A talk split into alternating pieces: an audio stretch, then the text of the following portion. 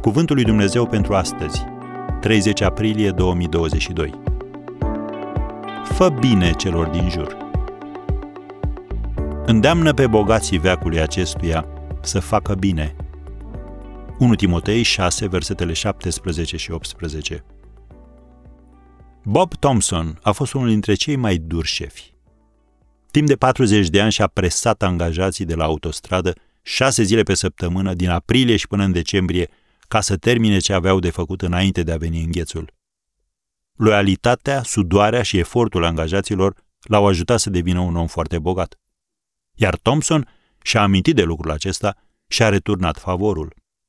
Când și-a vândut compania, cea mai mare companie de asfalt și pavaje din Michigan, le-a oferit celor 550 de angajați 128 de milioane de dolari din câștigul său. Aproximativ 90 de angajați au devenit milionari peste noapte. Bob Thompson a fondat compania Thompson McCallie cu 3500 de dolari, bani pe care soția sa, Ellen, i-a câștigat ca profesor suplinitor. Primii cinci ani au fost plini de provocări. Thompson nu a luat niciun salariu. Și atunci de ce oare a oferit atât de mult din averea sa? Așa am crezut că este bine, a spus el.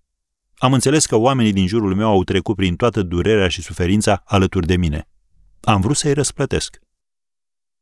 Când au fost înmânate cecurile, Thompson nu a fost prezent. El a spus, nu am vrut să fiu acolo pentru că era prea emoționant.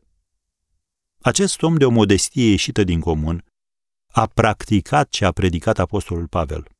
Îndeamnă pe bogații veacului acestuia să facă bine, să fie bogați în fapte bune, să fie darnici, gata să simtă împreună cu alții. Facerea de bine nu este o ocupație sporadică. Este un loc de muncă cu normă întreagă. Omul de caracter este ghidat de principiile Scripturii, care îl motivează să se întrebe în orice situație care este binele pe care eu aș putea să-l fac. Și răspunsul este mereu același. Fă bine celor din jur. Este cuvântul de la Dumnezeu pentru tine azi.